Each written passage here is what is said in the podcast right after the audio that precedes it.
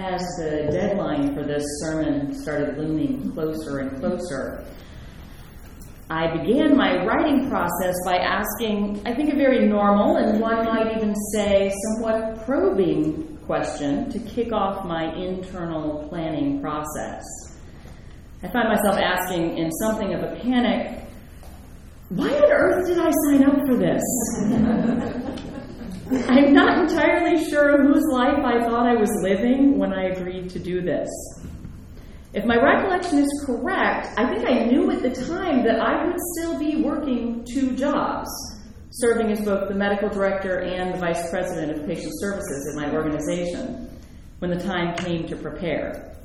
And even without that, it was a pretty stressful time at work. I will admit, like many of us here, I had very high hopes in late October and early November of 2016. As a medical director of an organization that focuses primarily on women's reproductive health, you can imagine that the Trump administration and I don't see eye to eye on many things.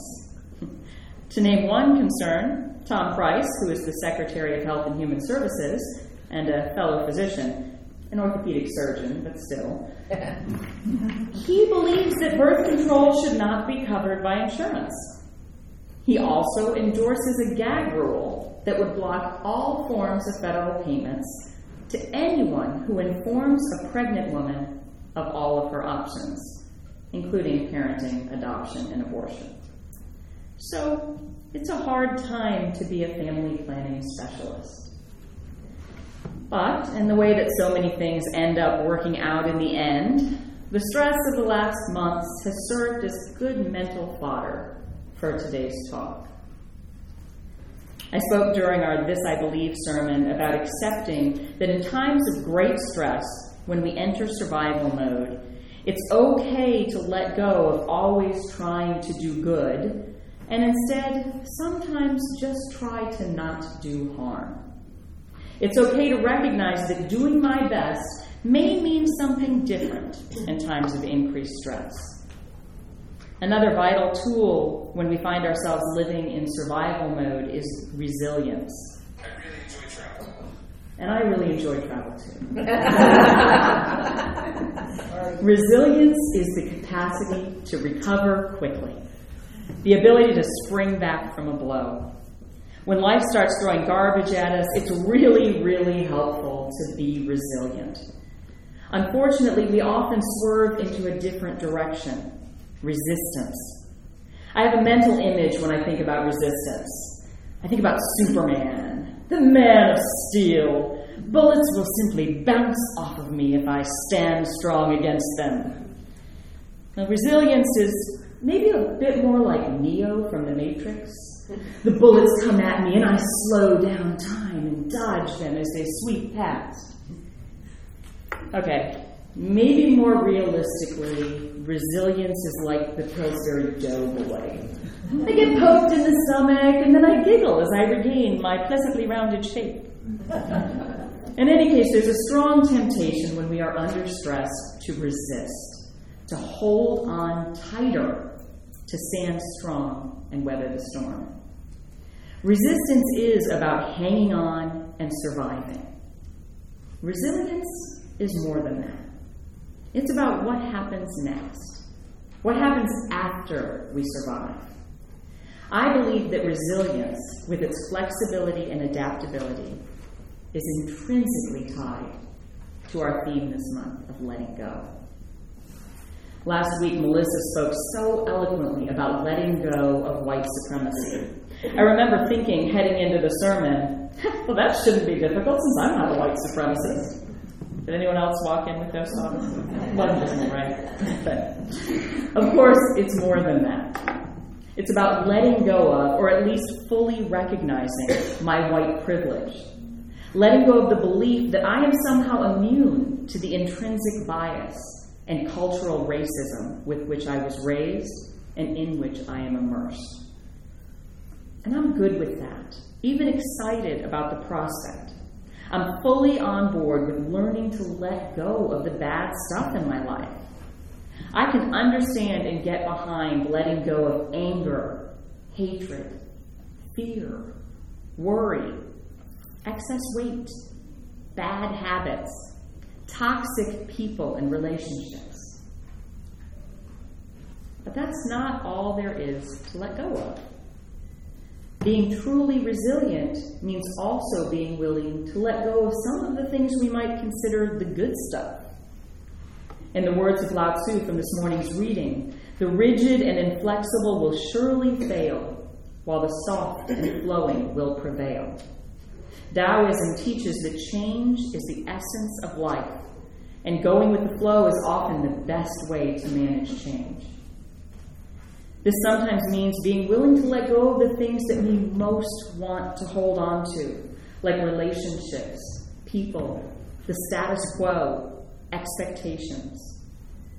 One of the most challenging and most important things for me to be willing to let go of is my attachment to being right. Mandy Hale said, Happiness is letting go of what you think your life is supposed to look like and celebrating it for everything that it is. I mentioned the transition with my vice president. In my organization, the vice president of patient services and the medical director are very close partners. We need to work together for our departments to be successful. Well, about four months before my former VP, Lori, left, she confided in me that she wasn't happy with the position and she was considering looking for another job. And this terrified me. Lori had only been in the position for seven months when she told me that. And the five months prior to her starting, I was doing double duty as both medical director and VP. And it was awful. So I put a ton of energy into trying to fix this. I held on to her so tight. I was working with her, trying to identify her points of frustration and trying to improve communication between her and the rest of our leadership team. I was trying to support her and really have her back to be a safe space where she could vent. Even at my annual evaluation with my boss, when she asked me, What do I need most to continue to be successful in my job? I essentially advocated for Lori and said, not in these exact words, but more or less, I need my VP to be here and happy so that I don't have to do this alone again. Well, of course, none of this was inherently wrong or bad. But at the heart of it, I was holding on so tightly to my fear of losing Lori that I wasn't able to see that because the job didn't work for her, it wasn't working for any of us. Honestly, I never did let it go. It was only after she left and I was forced to step back into that double role that I'd had so much fear about that I was able to see some of the strengths in our remaining team that I'd just been too distracted to notice before. And it turned out that although the four months of searching for a new VP were challenging, our team had a great deal of resiliency. And we were able to achieve successes together that had been eluding us in the past. When I let go of Lori, I was able to actually put all of that holding on energy instead into building stronger relationships with other members of my leadership team, empowering the people who reported to me, and identifying what I really want and need in a partner at work, rather than just focusing on my fear of being that one. Joseph Campbell said, We must be willing to let go of the life we've planned so as to have the life that is waiting for us. By clinging to the past, we lose the chance to fully experience our present. By holding on to the way things should be, Lori needs to stay. We lose the opportunity to discover all that our lives could be. Many religions teach the importance, the necessity even, of letting go. Most of us here likely think of letting go as the language of Zen Buddhism. Non attachment is central to Buddhist thought and practice. In Buddhism, craving, our desire, is the root of our suffering. To let go is to find peace and contentment, to enjoy life as it is. In Judaism, letting go has to do with forgiveness. The practice of repentance and atonement allows us as individuals to make amends for past injuries. To forgive and be forgiven is a way to release and be released, to let go of the past. In Islam, the practice of letting go has to do with surrender to God. In fact, one of the meanings of the word Islam is surrender.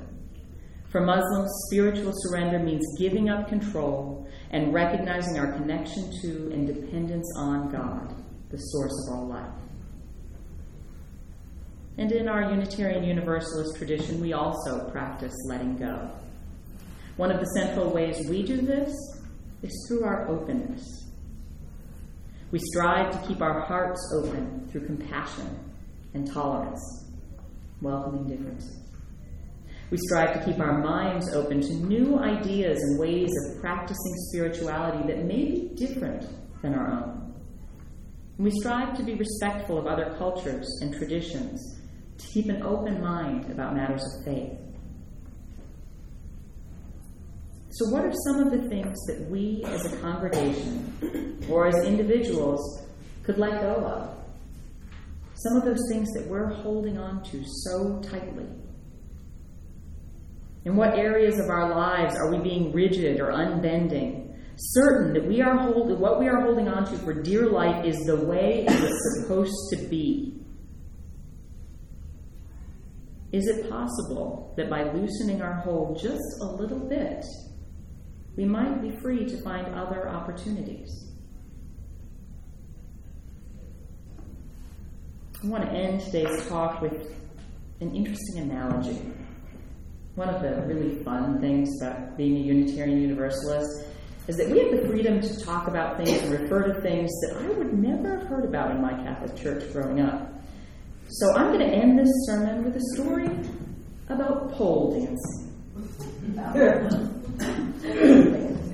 pole dancing. Last night over dinner, one of my good friends was telling me about her recent vacation during which she had the opportunity to take some pole dancing lessons. And yes, she confirmed it is indeed way harder than it looks. Apparently, one of the secrets of pole dancing is that when you grab hold and swing your body around the pole, the pole itself spins with you. So when she first tried this out, the spinning was a little scary, so she clung to the pole. And the tighter she held on, the faster it spun. And so she was crying out, saying, How do I make it stop? And the instructor said to her, You have to lean your body out. Just like an ice skater spinning on the ice, where they spin so fast when they're tight, and then when they put out their arms and legs, they slow down. If you lean away from the center and don't hold on quite so tight, you slow down. When we stop resisting and start to let go, even just a little bit, we are more resilient.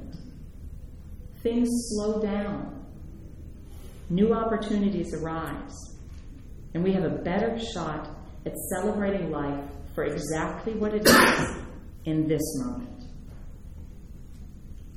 I invite you now to stand as you are willing and able, and please feel free to imagine pole dancing as you join me in singing our closing hymn, number 354 We laugh, we cry, we pole dance.